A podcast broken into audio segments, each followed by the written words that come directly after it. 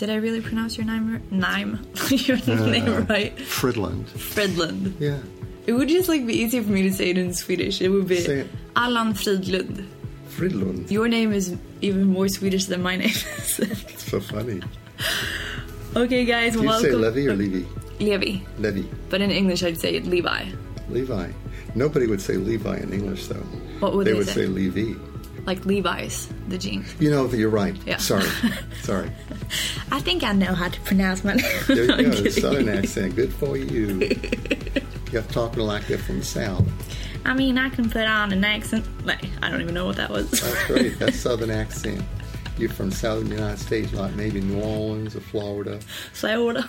Got to put on some boots and some Yeah, let me just- get some chewing tobacco. Chewing tobacco. Oh, that's exactly what I'm craving right now. Okay, let's go. Welcome back, guys. Today we're talking about depression, and with me I have the same guest as last week. So, welcome, Mr. Fridland. Thank you. It's great to be back. yeah, I haven't even left the room, but it's great. So, for the people who haven't heard the last episode and don't know who you are, would you mind telling them a bit, yeah, about who you are and what you do? Sure. Um, I am a professor at UC Santa Barbara, and where I teach courses on history of psychology. I teach the introductory psychology class, and more to the point here, I teach a class on mental disorders. And I've had a kind of dual career. I was trained in neuroscience and social psychology and clinical psychology. And for the last 30 years, I've taught psychology, but I've also had a part time clinical practice. And I see patients with a number of different kinds of things going on in their lives. And uh, I, th- I think that one balances the other the research and the practice. So, I'm sure you've met a lot of depressed people. Very, very many depressed people. So, if we take it from the beginning, would you mind telling us a bit about depression? What is it, and what kinds of signs and symptoms are we looking at? Sure. Well, depression has been called the common cold of mental health because it is such a common disorder. It's not as common as the anxiety disorders we discussed last week, but that's because there's so many different varieties of anxiety disorders, and if you pull them together, the percentage is higher. But depression as a kind of a, a set of signs and symptoms uh, is very, very frequent. In fact, over the course of a lifetime, there's a 20% chance that people worldwide will have a diagnosable case of depression. And what that means is they will be disabled by depression to a greater or lesser extent. They will not be able to fulfill their normal life duties, obligations, or, or engage in the things they like because they're held back by depression. Depression itself has a number of different features, and different people can manifest depression in different ways. Uh, there, people often divide depression into the different kinds of features. Uh, for example, there are emotional features, motivational features. We'll get to that. I, I do want to say that calling something depression as though it's one thing is probably a mistake because the research is leading us to believe that depression actually is a set of things under the same name. And those things that we are lumped under the umbrella term depression may have different triggers, may have different neurochemistries, may have different kinds of treatments, and uh, may affect people in different ways. There may be different inheritances, for example, for different varieties of major depression. But we're far from isolating what the different kinds are and knowing how to treat each one differently. So, for the time being, we see depression as a kind of a unitary phenomenon, and we treat most depressions about the same. So, when people talk about depression, many times the first thing they think about is somebody who's sad all the time. But sadness is not typically what you find in depression. People can be sad in depression, but in terms of their, the emotions, and emotional disturbance is a big part of depression, often what they feel is tremendously guilty. They feel like they've done something horribly wrong that can't be forgiven, that can't be pardoned by anybody. They feel that they're wretched. They feel they're, they're, they're a horrible person. Sometimes they feel terribly dejected, and sometimes they do feel sad. Very common in depression, especially as depression gets intense, is a feeling of being empty inside, a feeling of feeling nothing. And so many people who are depressed say, I feel nothing. They really look like they're wiped out emotionally. People also, in addition to emotional changes, experience motivational changes. They'll become apathetic. The things that used to give them pleasure stop giving them pleasure, and that's been called anhedonia, the loss of pleasure. Little things begin to look like formidable tasks. When they're in bed, they think about getting out of bed to take a shower. And they think, oh my God, I'll have to get out of bed, and then I'll have to get a towel out of the cupboard, and then I'll have to turn on the water, and I'm going to have to wait for the water to get warm. And each of these things seems like an incredible challenge an incredible ordeal to go through. And so you find sometimes in depression that the simplest actions of self care, brushing your teeth, changing into a new set of clothes, taking a shower, grooming can go out the window in depression, as do all the things that defined their life.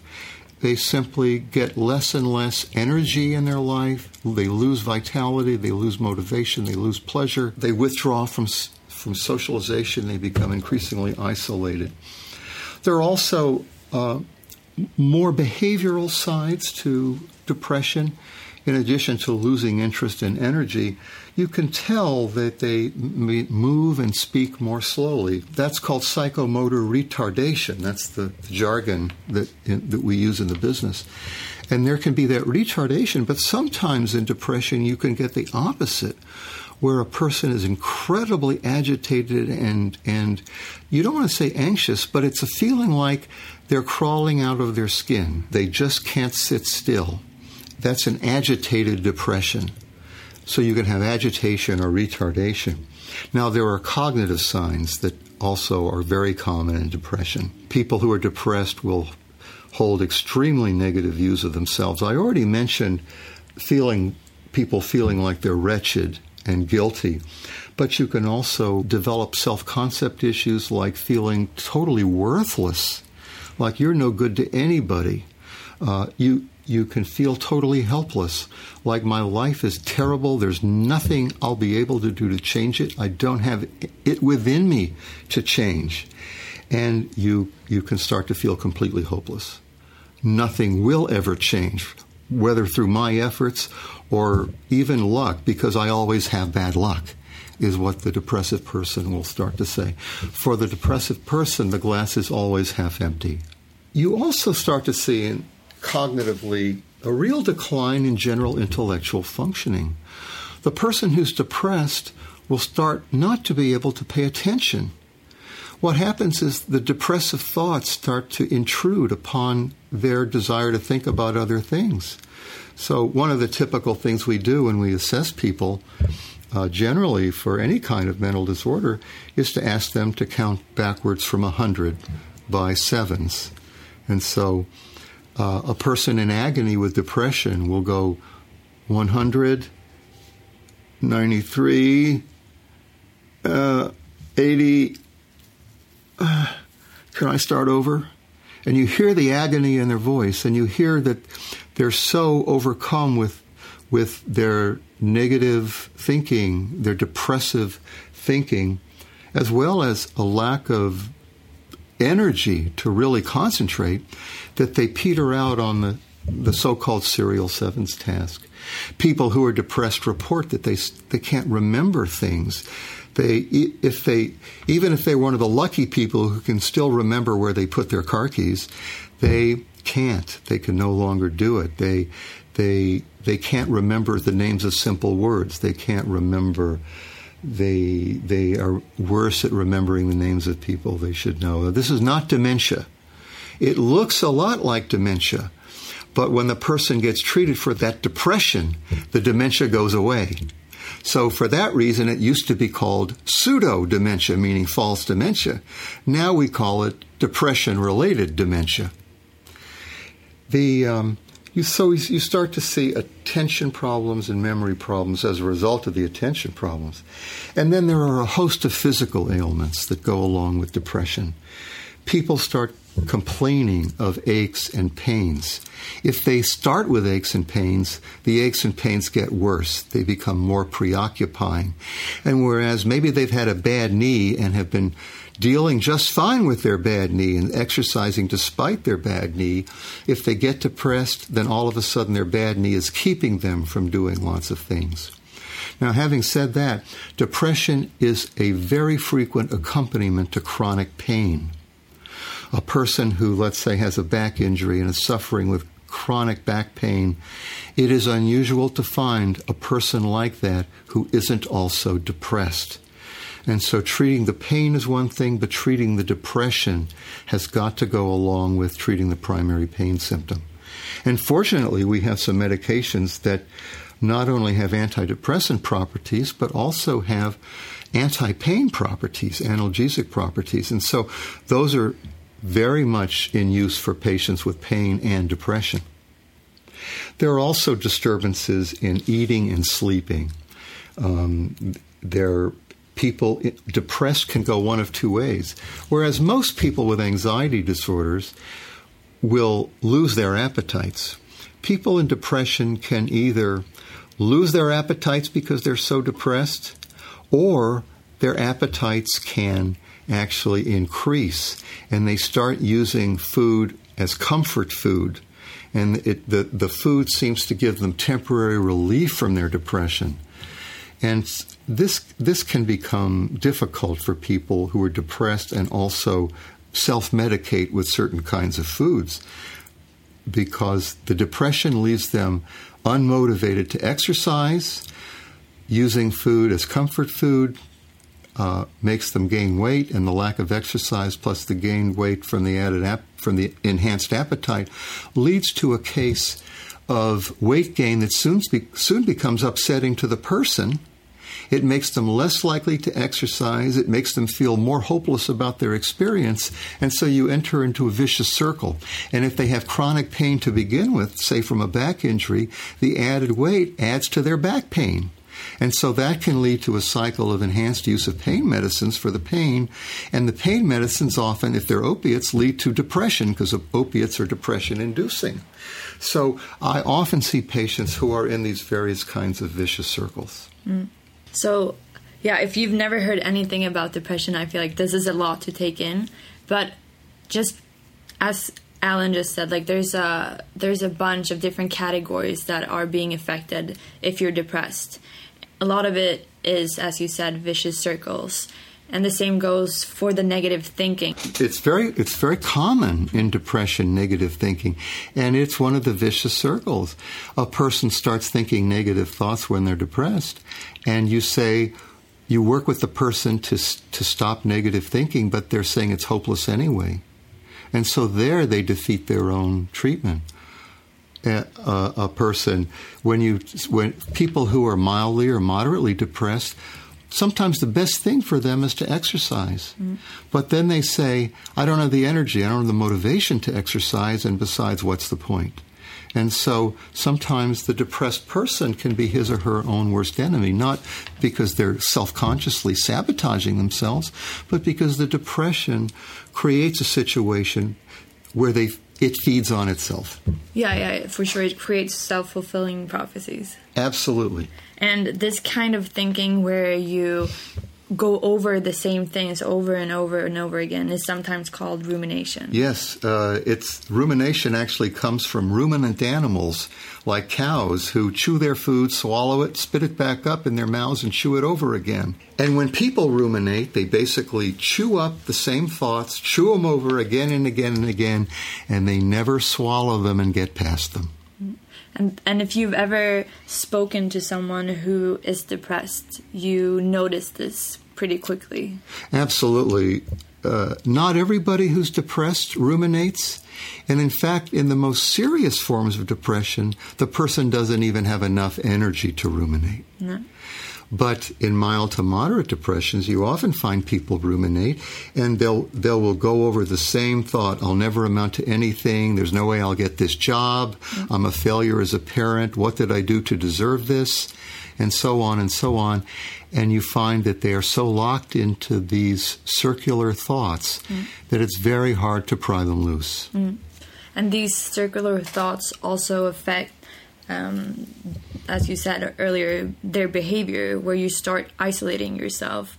And that is also something that maintains your depression because you have a lack of reinforcements because you stop doing the things that you used to enjoy because you don't enjoy them anymore. That's right. People who were food experts, who loved food and would enjoy the chance to go out to a new restaurant and sample the chef's new offerings, all of a sudden they lose their taste for food. Nothing tastes good. Everything tastes like cardboard. And we know that in depression, the sense of smell is reduced, and with that goes the sense of taste. So these people are really having a sensory deficit with their depression. And so food really does lose its appeal. It's not just the motivation to eat. And that's just a, one example of how the things that offered pleasure uh, just stop offering pleasure. Uh, people's lovemaking, which often gives them great pleasure, all of a sudden it's like, why bother? I'll just get sweaty and I probably won't enjoy it. And uh, it'll just be routine and humdrum. So what's the point? Why even start? So even a thing like lovemaking soon becomes something to avoid. And so people, as you say, people who are depressed often start to isolate themselves because the pleasure they found in people stops. Mm. And that also feeds into the circle because when you stop doing the things that you used to enjoy, you might start to think this is just because I'm such a bad person. I can't even show up for my friends or I can't even be a good parent or whatever it is. Yes, and the end point of all this brings us to the most serious sign of depression or symptom of depression rather, which is suicidality. Depression is one of the most lethal of all the mental disorders and uh, suicidality is always something to worry about because the pleasure has seeped from people's lives. They enjoy nothing. They don't have the energy to pursue anything. And the future is hopeless and they don't have the resources to change it. And that's what goes on in their minds. And at that point, they say, I might as well be dead. Mm. Now, at that point, some people will start thinking of a plan and they may harbor notions of, I'll take, one day I'm going to take all my pills. And if they have the wrong kinds of pills, they can take enough and they'll die. Mm. If they're not caught in time by paramedics and so forth. Other people who have a strong religious faith or have a philosophy that's anti suicide will say, I wish I were dead. Life is not worth living, but never would I take my own life. Philosophically, they may say, My life is not mine to take. I'm, I have this life. I'm going to see it through. If they have a religious faith, they'll say, My life is in God's hands and it's not for me to take it. Mm. My depression is part of God's plan. I'm not going to second guess God. And so, for that reason, they will not take their life. So, you always, when you talk to somebody and you're assessing how depressed they are, you always ask about their suicidality. And in fact, when I would suggest if you have a friend or a relative who's depressed, some people are very shy about asking about suicidality, and they think of the depressed person as made of stained glass or crystal glass, and if they simply ask the question, the person will shatter. And that's not true. The best way to ask a person whether he or she is suicidal is to say, You know, I need to ask this because I care about you so much. Have you thought of taking your own life? Are you at all suicidal? And if the person, and the person will most likely give you an answer mm-hmm. like, Yes, I've thought about taking my own life, but I never would. And at that point, you say, well, if you feel like you might take your life, what would you do? Do you have a plan? If they tell you that they do have a plan and they're just about to swallow their pills, or they're just about to jump off a bridge, or they're just about to cut themselves so that they can bleed to death, then the thing to do is to say, I can't let that happen. I like you too much. I love you too much. Would you go with me to the emergency department? Would you go with me to the hospital? I can't let anything happen to you. Mm. I need to take care of you. And so if the person says, Yes, I'll go with you, then you take them to the nearest emergency department. And if they say no, I feel like you take them anyway. Thank you. You you try to take them anyway. Mm. If they absolutely refuse and run away, then the thing to do is call the police, and you can even call the family. Even in United States law now, which is very used to be very restrictive about confidentiality, you're allowed to take the steps whatever are necessary. Even if I'm a, a psychotherapist and this is my patient with whom I have uh, an oath of confidentiality, I'm allowed to break that oath of confidentiality to protect a suicidal patient and to do what it takes to ensure that he or she doesn't suicide. Mm. And I feel like suicide, we spoke about avoidance a lot in the last episode. Okay. and when it comes to suicidal thoughts, if you're not being trained in psych or in medicine, perhaps, you probably have never even formulated a question to someone. How do I even ask if they're suicidal? So you might avoid it because you're too scared to ask. And a lot of people, at least in Sweden, think that I mean, I've heard it several times. They're afraid to ask, not because they feel bad about asking, but they think if I ask this, this is going to be the final thing. Now they're going to commit suicide. I have to say that's a widespread misconception, not only in Sweden, but it's widespread in the United States. And it is a misconception. The best thing you can do is to ask them, I have to ask you because I care so much about you, are you feeling suicidal? Mm-hmm. You put it in those words. Or you ask, Do you feel like you might hurt yourself? Do you feel like you might take your own life? Any form of that kind of question is fantastic. You're doing the person a favor, and sometimes giving the person the opportunity to ventilate, yes, that's been on my mind. And accepting that that's the case, and now what can we do to help you? Mm. That is often a tremendous favor you're doing to the patient by bringing it up. By say patient, I'm speaking as the therapist for the moment. It can also be your brother, your mother, your son, your daughter, mm your friend. mm Yeah, and it's really important. I remember I spoke about this in a in a Swedish episode because I myself, like I used to volunteer at a suicide hotline. I was also scared to ask these questions because it could also be that you're afraid to hear the answer. I mean, if it's your friend or your parent or your partner, you might not want to not deal with what they're going to say, but you don't know if you can handle their answer. What if they say yes? What do I say? It's just important to remember just as you said it's it's a huge misconception and you don't have to focus so much about what's right or wrong in the situation unless you're actively telling someone that they should take their own life, you can't really do much wrong. Well, yes, I agree with that. I think there you would never want to say don't take your own life because uh, what the person who is disclosing this very, very private mm. part of themselves, their suicidal ideation, what they need at that point is empathy and support. So when they say, Yes, I've thought about taking my own life, I feel like there's nothing for me anymore. My life is over as far as I'm concerned. Then you say, Oh, I'm so sorry. It, it must be terrible to feel that way.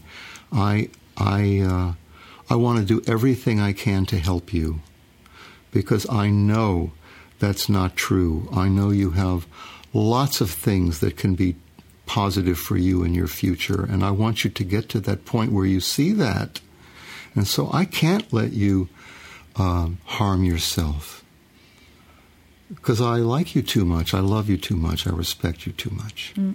I, I totally agree. And also, another thing that I've thought about, not only with depression, but with all kinds of mental issues, is so, for example, a person struggling with depression is probably already giving his or her all just to keep it together or keep going or keep trying getting out of bed or brushing their teeth, as we spoke about earlier.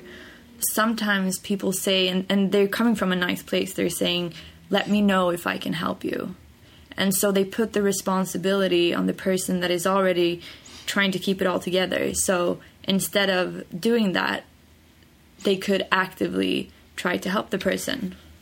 You're absolutely right. Let me know if I can help you is a way of leaving the person's fate to the depressed person who doesn't have the wherewithal to help him or herself mm. at that point. Mm. It's also important when it comes to people around someone who is depressed to show up not only when the person is happy and everything is going well but even more so when they're not feeling you know on top. Because as we said isolation is so common that you sometimes need to like you know help your friend drag him out of the house or force them to go to a movie with you or whatever it is. That can be very helpful. Mm. now there's a level of depression a kind of a mild level of depression where helping the person get out, become more active, is going to be really therapeutic and could help the person over that depression. Mm. There are levels of depression as they get more serious where friendship will not be sufficient and no one should feel that they're responsible for the person's recovery from a depression when it gets to be that level. It's going to take professional help in one form or another. Mm. So if you're listening to this and you recognize a lot of these signs or symptoms, or you're struggling with suicidal thoughts, or you already have a plan, how do you search help here? Like, I, I don't know how. If you, you already have a plan for taking your own life, and you were worried that on impulse you would you could just do it, mm. then the thing to do is to go to the emergency department mm. and tell them that, mm. and. Um, they will refer you to some resources. If you have had these thoughts for a while mm-hmm. and are pretty sure you're not going to be acting on them, then the thing to do is to go to your family doctor, let your family doctor know. Your family doctor should be able to give you some help or refer you to where you can get help. If you know a person in mental health or know about a person in mental health that you hear good things about, then you should try to see that person in mental health also. Mm. Yeah, and even if you feel, I mean, as one of the symptoms is helplessness and hopelessness, you might think that, oh, it's not worth it, it's not going to make a change. I already tried that once, it didn't work out. But we, or at least I really encourage you to try to find someone that you feel comfortable with and that you trust. That's absolutely right. We don't have a good way of rating therapists, of rating psychiatrists who dispense psychiatric medications. And honestly, the best way of finding somebody is through word of mouth. Mm. If you find people you know and trust who have found mental health specialists they know and trust, then that's your best cue mm. as to how to proceed. But if a person is depressed, they may not have the attention, the memory, the wherewithal, the motivation to pick up the phone, to look up a number, to pick up a phone, to look on the internet for resources and so forth. And so, as a friend, as a family member, you may need to take that first step for them don't do it behind their back, mm. but tell them you're going to do it. Mm. Tell them you want to do it because you want them not to suffer as much. They don't need to be suffering the way they're suffering. You want them to feel better. You know they can feel better, and you will do everything you can to help them. And so you make the initial calls and then present the option to your friend or relative or family member. Mm-hmm. And this also comes back to we spoke earlier about different symptoms where a lot of them had to do with cognitions and behavior. And I feel like there's a huge connection between depression and loss. You have a loss of self worth, or you have a loss of the sense of yourself because you're no longer the person that you used to be. So it makes sense that you're confused like, who am I? And I'm not the person that I thought I was. And I can't even do the things that I used to do. And everyone else is doing so good. I would say that loss is a major trigger for depression. Also, tremendous stress, trauma can be a major trigger for depression. Any kind of prolonged stress can just wear us out, and then we lapse into a depression. Something about depression, though, is true, and that is that not all depressions can be related to things that happened in the person's life. You know, we had this old view that depression was caused by bad things happening to you, and so you got depressed. And that tends to be true for some depressions, but not for all depressions. And the way we used to divide depressions in, on that spectrum was reactive depressions, which is when you react to bad things happening by getting depressed, versus what we called endogenous depressions, meaning depression came on like a dark cloud for no rhyme nor reason. Well, we know a little bit more about what happens in depression now. First of all, depression, most major depressions tend to come and go in episodes. And 50% of depressions will go away in three months with no treatment. So that's the good news. But the bad news is that half of those depressions will recur. So you'll have a 50% chance of a second depressive episode if you've had one. Now, once you've had a second depressive episode, you'll have a 75% chance of a third episode. And the odds just keep increasing with each successive episode. But here's the other part of the story and why it relates to this notion of triggers. With each depressive episode, you need less challenge from the environment to produce the depression. So, in other words, as we get more and more depressive spells behind us, depressive episodes behind us, they're more likely to fuel themselves and not need any trauma or stress. And we call that the kindling of depression. It's almost like the fires get started in the brain that can trigger their own depression, and the fires keep burning, and we begin to be less and less resilient to depression as an internal phenomenon. Knowing this, I mean, if I had been depressed two times, three times, and I'm listening to this, or I know this, if these are the odds, then why should I motivate myself to keep on struggling with this? Well, you can certainly get more helplessness and hopelessness in your view about the world and your life and your future the more depressive episodes you have. But from my vantage point, I would never want a person to get to that stage where they're having a third depressive episode. To me, when a person has one depressive episode and recovers from that episode, it's a 50 50 decision as to whether that person wants to get treatment to prevent a second episode. It's 50 50. If you want to take the chance, you take the chance. If you don't, you may get another depressive episode. After the second depressive episode, to me, the rational thing to do and every patient has his or her own decision to make on this. The rational thing to do is to get on an antidepressant medication and stay on it. And by stay on it, I mean for the rest of your life. You take it like a vitamin pill every day and forget about it. I have to say that people have looked at which countries consume the most antidepressants. And of course, these statistics don't really tell you everything. They don't really tell you totally about the national mood. They might tell you more about the culture's willingness to consider antidepressants, the people's access to health care in different cultures, and so forth. But the top five countries in antidepressant use number one, Iceland. Oh, really? Number two, Australia. Number three, Denmark, then Switzerland, and Sweden is number five. I made a mistake about number one. It's not Iceland, it's the United States. Oh, that's what.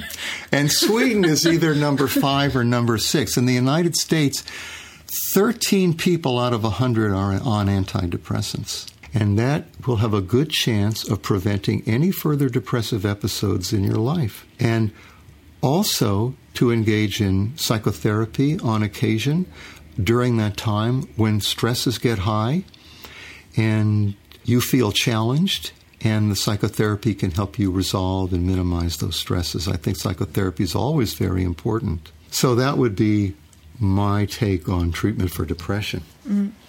And now that you bring antidepressants up, because this is like a hot potato, people either call them happy pills, which is not true at all. That's not how they work. And a lot of people say they don't want to take medication because it's not natural. And that reminded me of something that you taught in your class years ago. When you're depressed, your mind is already not in a natural state. So the natural thing would do to take the medication. That's exactly right. And we've learned a lot about what happens in depression in the brain. First of all, depression is very stressful on your body. All these sleep disturbances that you get in depression. When you're depressed, there's sleep disturbance. I mentioned the appetite business, but people who are depressed have terrible sleep. It's not the sleep where you have trouble getting to sleep, like the anxiety disorders, people who are depressed, they tend to wake up early in the morning, 2 or 3 a.m. They can't get back to sleep and they feel wiped out all day. So the sleep disruption takes a major toll on every other system in your body your cardiovascular system, your digestive system. People get out of whack digestively in many ways in depression. But the direct effects on the brain in depression are something that we've just recently discovered. We know, for example, that when people get depressed, they lose a vast number of connections among their brain cells. It's like big chunks of their brain die off. And if you get treated for depression, we can regrow those connections. And the treatment for depression can be psychotherapy, it can be antidepressant medication. Either way, getting you over those those depressive episodes can enable you to regrow those connections. Depression, when it's very severe, needs both medication and psychotherapy.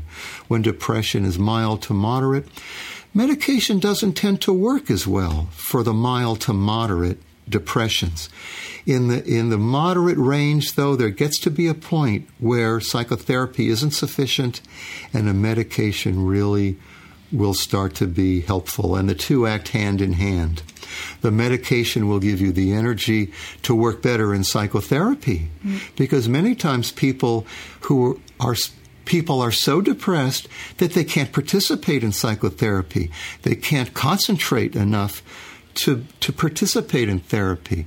They don't have the motivation to engage in the process of therapy, which is, after all, a very interactive form of conversation. Mm. And so the medication sometimes is necessary for psychotherapy to proceed. So people who want to make it either or are not seeing the whole picture. And so your comment about depression not being natural is absolutely right. It's not natural to lose a massive number of connections in your brain. That's loss of brain connections is disordered. It's a brain disorder. We know that depression is in part a brain disorder. Mm. And it and recovery from depression is recovery of brain function. We can put people in scanners. We can see that that people's prefrontal areas of their brain, the part that's responsible for their working memories and their ability to make decisions, they're clobbered. They're no longer functioning up to par. People's limbic systems, these are the parts of their brain that control their emotions, are running in too high a gear. People are so distressed being depressed that uh, they can't process intellectually because they're so wound up in negativistic thinking and hopelessness and so on. You know, it's the other part of this business about not wanting to take antidepressant medications because they're not natural. all kinds of things are natural that are not good for us. Cyanide is natural, but it'll kill us if we take a few micrograms of cyanide. There are a lot of things that are not natural that are good for us. We think nothing about taking aspirin for a headache, but acetylsalicylic acid, which is aspirin, is not natural. We manufacture that, and it's good for headaches. We never think about aspirin being unnatural. And headache is not an aspirin deficiency. It's a medicine that's artificial that we take that happens to treat headaches. And antidepressants are manufactured compounds that happen to treat depressions, especially the mild to severe depressions, very, very well. Mm. All depressions have side effects, and so patients need to know what they are.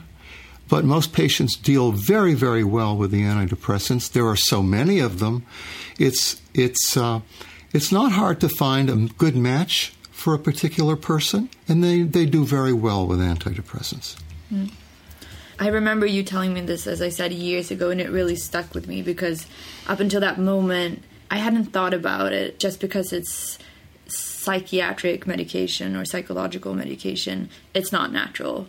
It's interesting that we divide them in that way. We think we know how aspirin works, but we're not really sure. Right. and Ibuprofen is a completely artificial compound. That's mm. Motrin or Advil in the United States. Mm. We really don't know how that works either. Mm. We have some ideas, but we're not sure. But millions of people take ibuprofen every day for inflammation and pain. Mm. It works beautifully. We don't need to know how it works to know that it works, and most of the time it doesn't hurt people. Mm. I agree. We've been mentioning mild and moderate and severe depression, but I remember now that we never defined them. Would you mind just giving us a brief? Well, sure. A mild depression tends to be when the person is has some negative thinking. The negative thinking is getting in the way. Perhaps they're having some loss of motivation. They feel like the wind is out of their sails, so to speak but they're managing to get by. They're not doing as well as they were used to doing, mm. but it's enough to get by. Uh, they're having some gastrointestinal disturbance and so forth, but they're coping with medications and so on to treat their digestive problems. But overall, they know there's something wrong. They know they're not functioning up to par. They're just getting by. Mm. You could say that's mild depression at a moderate level of depression, the person may start not to be able to function very well on the job. They may start getting warning notices from the, the boss that you're not making enough customer calls or that the customers that you do talk to or go to see are finding that you're not very cheerful and you're not very motivated and you're not and the boss finds that you're not making sales the way you're used to uh, you find that your GI problems, your headaches, are really getting in the way of your being a good parent, of your being a good spouse, uh, being a good partner, that you're you're taking too many absentee days from work because you feel sick or have a headache or have one or another aches and pains. And that's getting into moderate depression. You're really starting to notice real disability. And finally, severe depression is when you find that you're disabled in all areas of your life. You really can't make it out of bed. You can't perform on your job. If you try to go to the job, you completely mess up. You try to be a parent, but you find you fly off the handle incredibly easily because you have no patience.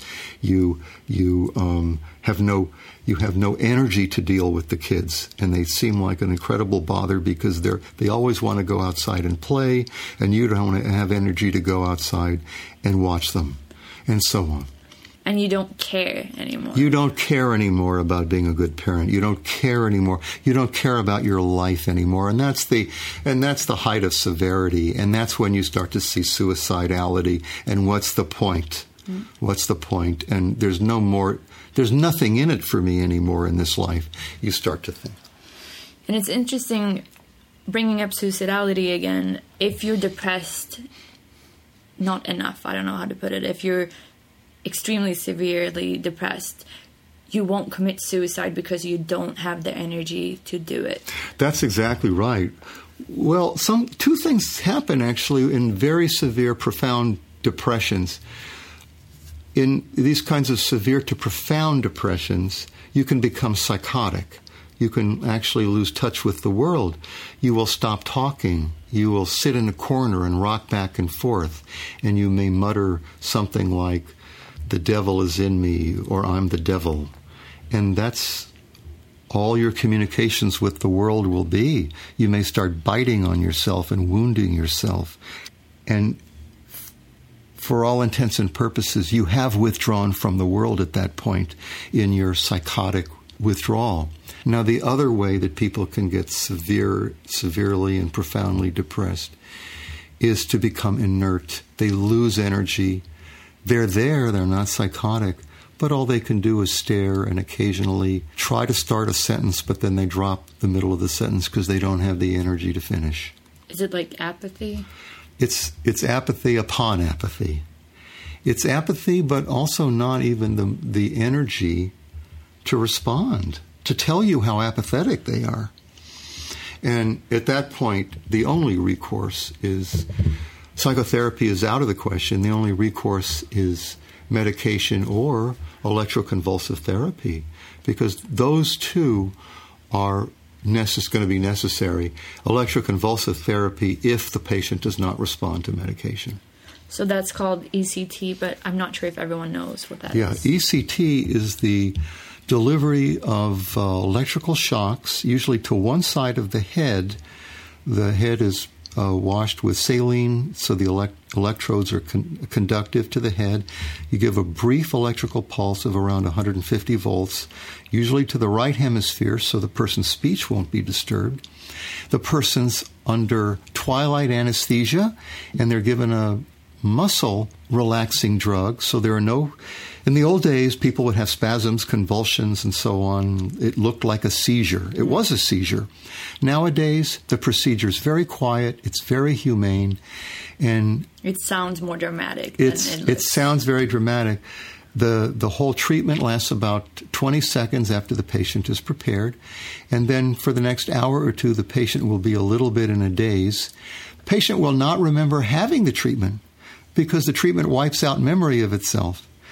But over the next period of days, you'll get a course of uh, could be a half dozen treatments, maybe as much as a dozen, depending on the depression and the way the person uh, uh, practices the procedure. But the the recovery from depression with electroconvulsive therapy is rapid. And the Consumer Reports ratings of electroconvulsive therapy are in the 90s, higher than almost any other treatment for depression. Mm-hmm. So it's rapid and very high response rate. It's it's the medieval reputation that the that the procedure has that came from its misuse and abuse in the 1930s and 1940s. Unfortunately, has stuck mm-hmm. with it. But one hopes that that people will respond to the medications. Mm, yeah, this is only in very severe cases. Only in very, very severe cases would ever would one ever consider ECT, and that would be when the person's failed on three or four medications before that. Yeah, like a last resort, pretty much. It's a, it's a last resort. There are circumstances when a person may not be able to take certain medications mm. when ECT is also mm. necessary mm. and very, very desirable. Mm-hmm. I have two more questions for you. Of course. Well, I've been thinking, because you said that guilt is very common when you're depressed. You put a lot of guilt on yourself humans always try to find some sort of meaning or you want to understand why you're experiencing something. And when you're depressed, you might not have one experience or this is why I'm depressed. You might just be depressed. And so you feel guilty because other people have it so much worse than you do and all these things. I see. Depression has always carried a moral taint and the reasons go back to at least the history of early Catholicism.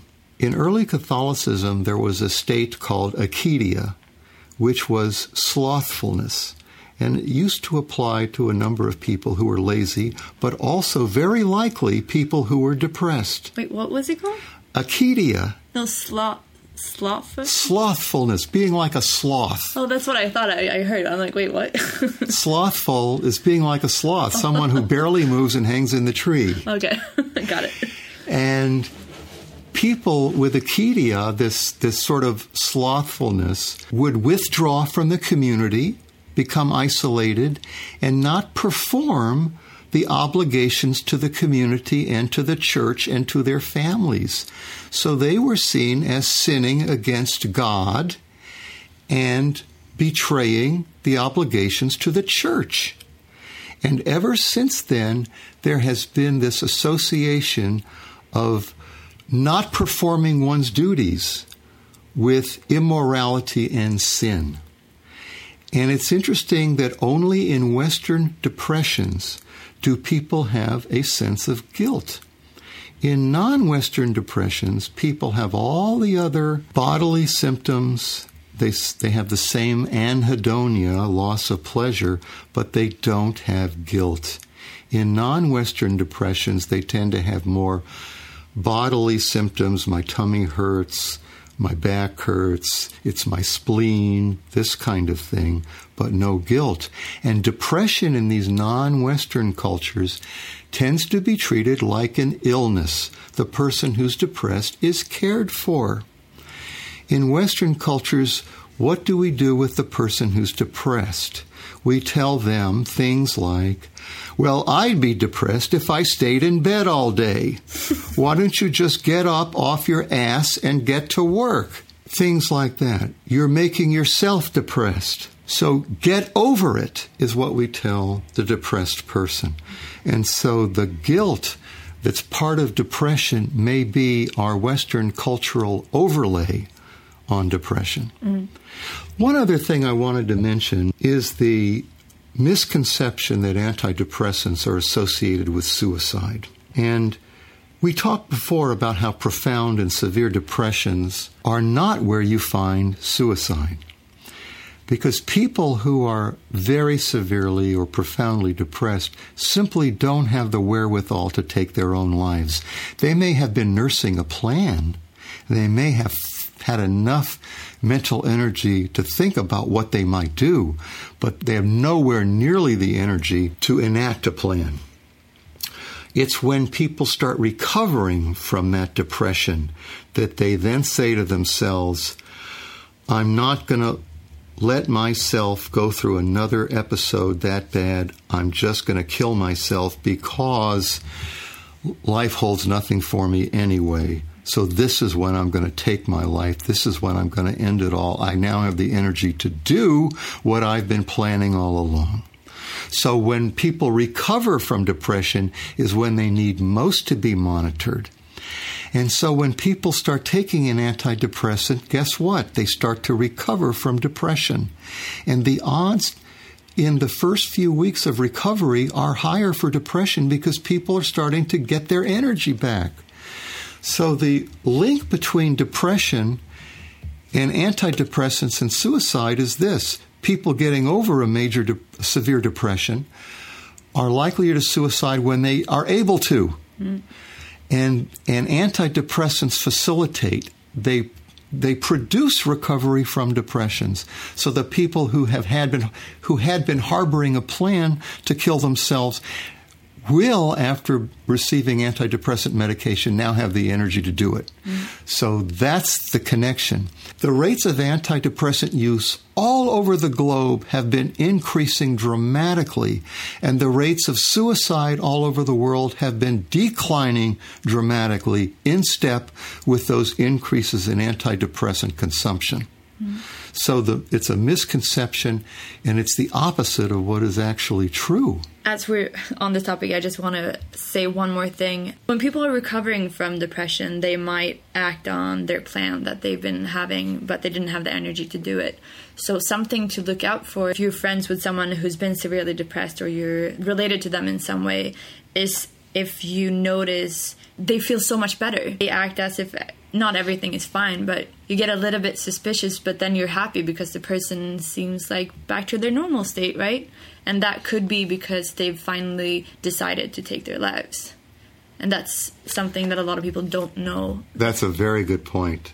Sometimes people who know they're going to take their lives acquire a kind of beatific sense of peace and serenity because they know that it's all their suffering is going to end soon.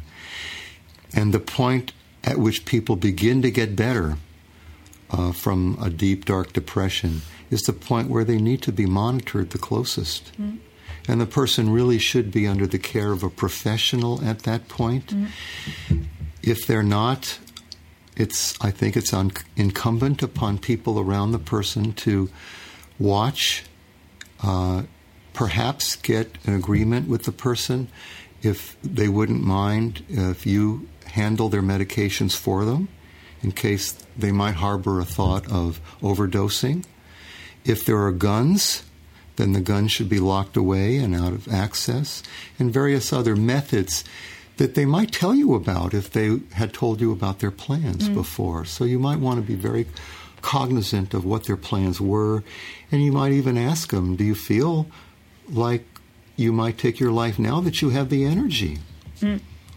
And also to always take it seriously. If someone is telling you that they have a plan or they don't want to live anymore, even though they've told you 10 times before, you have to keep on taking it seriously. Absolutely. Suicide is an impulsive act many times. Sometimes people have thought about it, and it's the inevitable consequence of planning and so forth and their intent and they know it's going to happen and they know how to make it happen and to avoid people who might try to stop them. And in that case, we're all helpless. Mm-hmm. On the other hand, many suicides are on impulse and people will say, you know, I never, I, I would never do it. And then you find out they've done it. Mm-hmm. And so it's very good to be cautious, especially as they recover. It, assuming they have weeks and weeks of recovery, they start to feel better, their outlook will change. And they will start to say, you know what, I never saw that life could be this way. Mm-hmm. Many people have had lifelong depression, which we call dysthymia. And then they've had depressive episodes on top, even, which we call double depression. And so they've had terrible depressive episodes. But then when they're out of a depressive episode, they slump back into their regular normal depression, which they think is normal living. Mm. And the first time they get treatment for depression, they, it's like waking up from a dream and they say, I never knew what life could be like. I never knew why the people around me were always smiling and laughing. I never did. I never saw anything worth smiling about. And for the first time in their lives, they do. And that's what's especially rewarding when you treat people who've suffered like that. I thought about one specific thing with, I guess, not only depression, but we do make distinctions between physical and mental diseases or illnesses. But if you have cancer, for example, you say, I have cancer. If you're depressed, you say, I am depressed. You don't say, I have depression. Why do you think that distinction is being made? You raise a very good point, and I can't give you a complete answer on that. I think it has to do with this moral stigma that it we have taken on the idea somehow that if we have a mental disorder, that that somehow now defines us. It describes our character, and that's that idea of moral taint. It's something we were not strong enough to resist. It's something we didn't have the willpower to fight off. And so we now take it upon ourselves as a reflection of who we are. Mm. And we didn't we don't do that with cancer, although there are some people who are kind of wacky and psychosomatic and think that they've given themselves cancer by improper attitudes. And we now know there's absolutely no evidence for that. People get cancer and people get depression for the same kinds of reasons. There's a little bit of genetic predisposition in both, and then there's a lot of bad luck in both.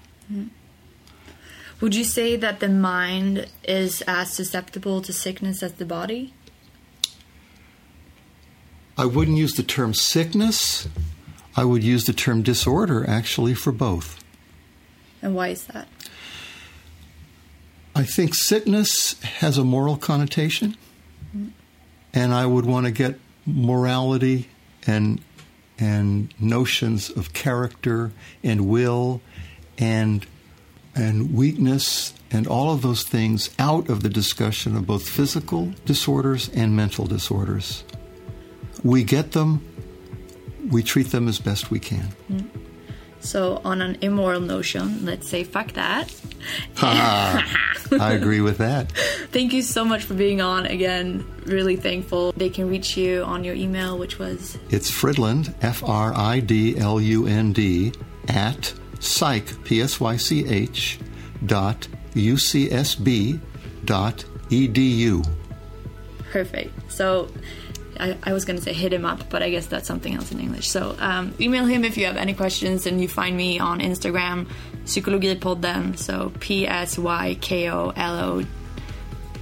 Wait, P S Y K O L O G I P O D D E N. P D D as always. Jackie, I thank you and I thank your audience. It's been a real privilege. Uh, it's been a privilege having you. Bye bye.